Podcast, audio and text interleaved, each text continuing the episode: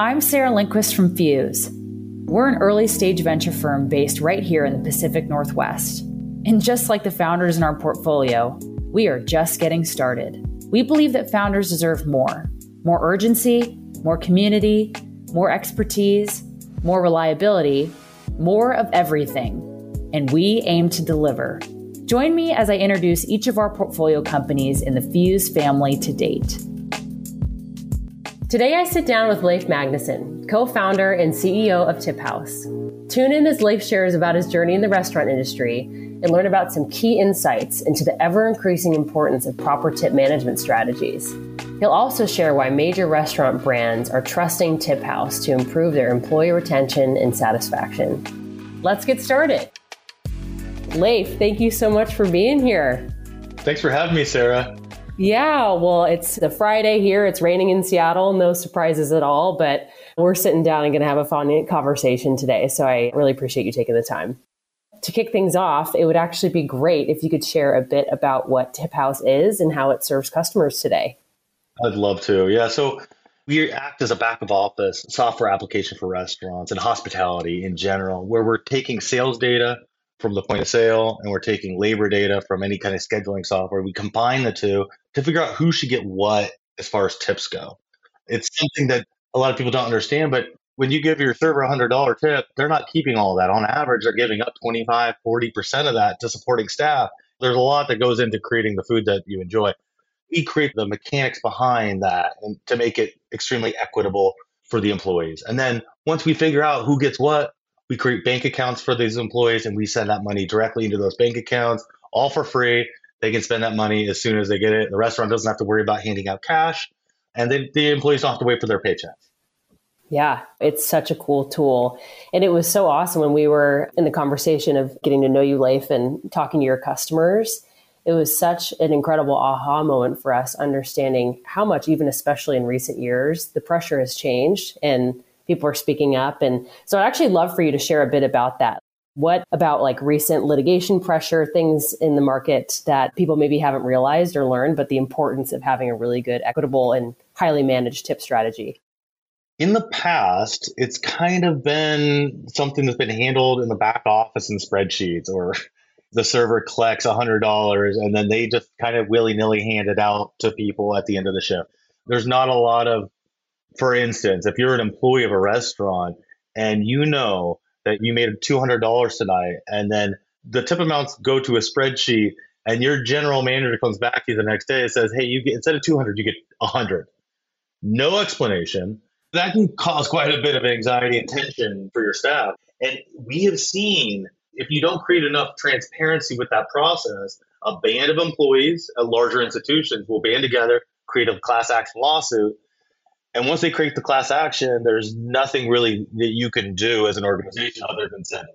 Your insurance company will force you to settle in most cases. In most cases, we've seen them, you know, a million dollars plus settlement, which is obviously not ideal. So what we believe and where our core tenets rest is that it's our job to kind of fit in the middle, create really fair outcomes, as fair as we can, and then more importantly, make it super duper transparent for the employees so that at no point do they feel like they're getting screwed over. And by doing that effectively, you minimize to a huge degree a band of employees getting together and, and going down the legal route. A hundred percent. And that's what's so compelling about it, because yes, you're obviously helping alleviate the pressure from, yeah, a litigation perspective and these restaurants getting in trouble. But more than that, it's about employee retention and satisfaction. And even with the earned wage access tool, you're just going to get way more out of your staff and probably way more tips. So it's just a win-win all around. Yeah. Happy employees makes a, yeah, a more profitable business in just about every case I've ever seen. That's right. That's right. Retweet on that quote right there. Yeah. That's great. So you obviously have a ton of experience in the space. I would love for you to talk about your background, and then also what was kind of the key aha moment for you when you said, okay, TipHaus is something I need to go build? I bartended a little bit in college, like most people. Didn't think too much of it. And then, you know, I did a bunch of other entrepreneurial type activities throughout my twenties. I got pulled back into the restaurant space as a consultant. My background was manufacturing, supply chain management.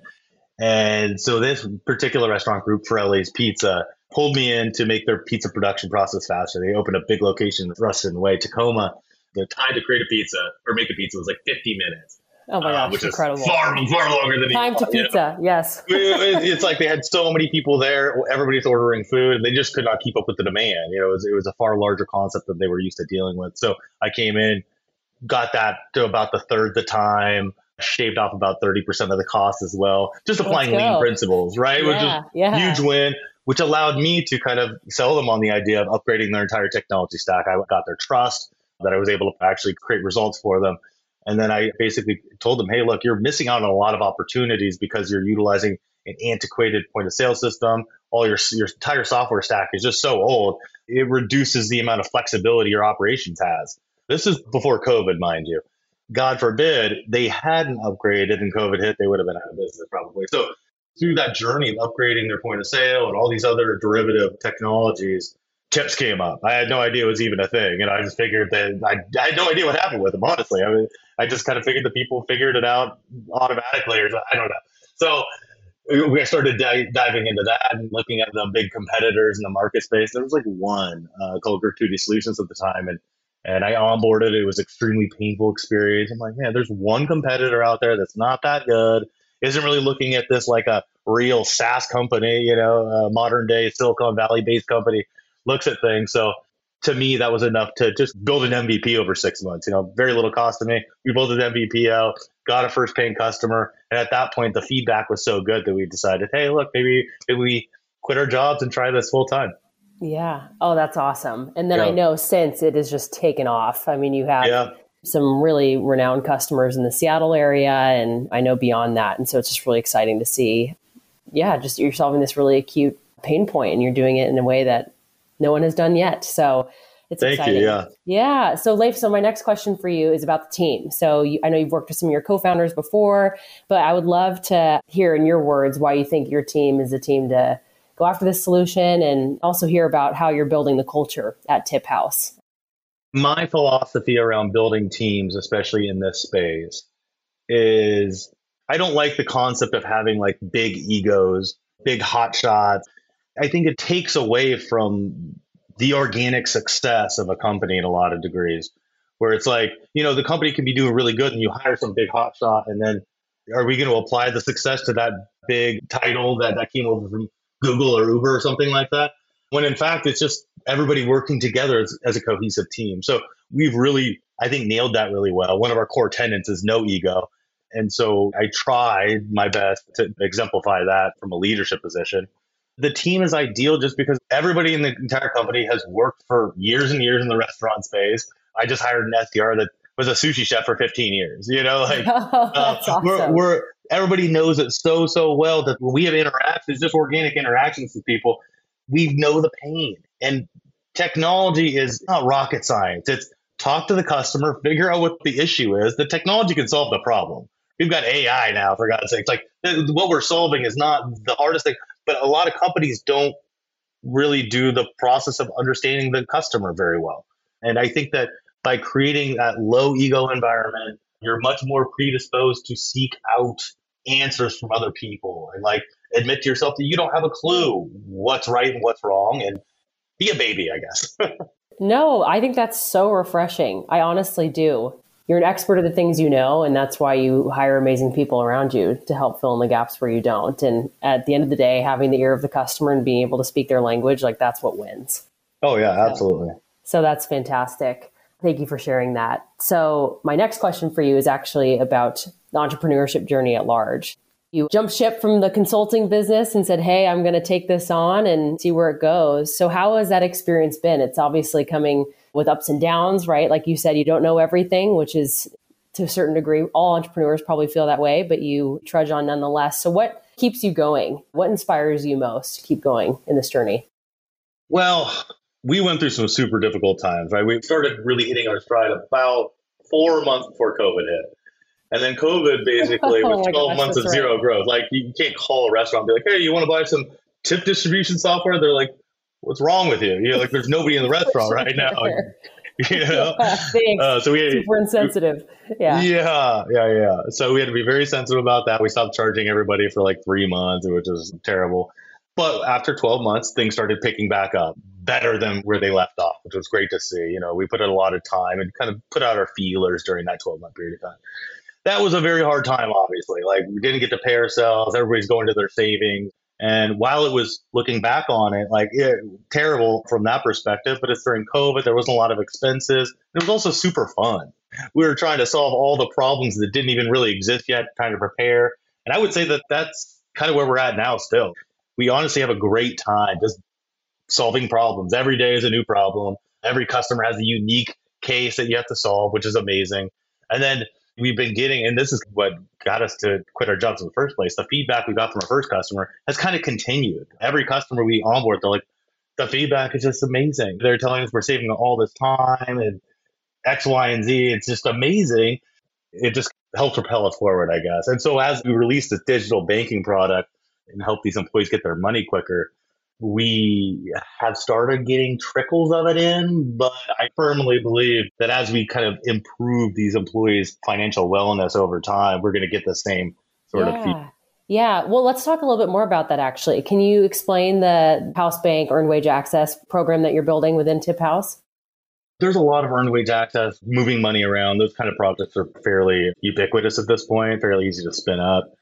What we're doing a little differently is instead of saying, hey, look, we're just going to like charge you a fee and move your money from the restaurant's bank account into your existing bank account, which we do support, we're going to say, hey, look, and, and instead of dropping it into a prepaid card, which is fairly common the last ten years, five years, we're actually creating bank accounts. And so it's the same functionality as a prepaid in a lot of ways, but we're able to add a lot more functionality into the back end, that is four oh one k sponsored by the restaurant, emergency savings accounts. We just work with a third party, provides like a three hundred dollars, four hundred dollars savings net that you get a flat tire going to work, right? What do you do? You don't have any money in your account, things like that. So our goal with the whole product, and there's a bunch of financial wellness tools too, obviously, but like the goal with the product is like, you're a server, bartender for your twenties, eventually you move out of it and you want to be well positioned for life after that. And so the goal is just make that as effective as possible at accomplishing the financial goals of these service workers. Oh, it's really cool. I mean, you're truly looking after every person in the restaurant, the restaurant owners and operators itself. But yeah, even down to the busboy and the host and hostess.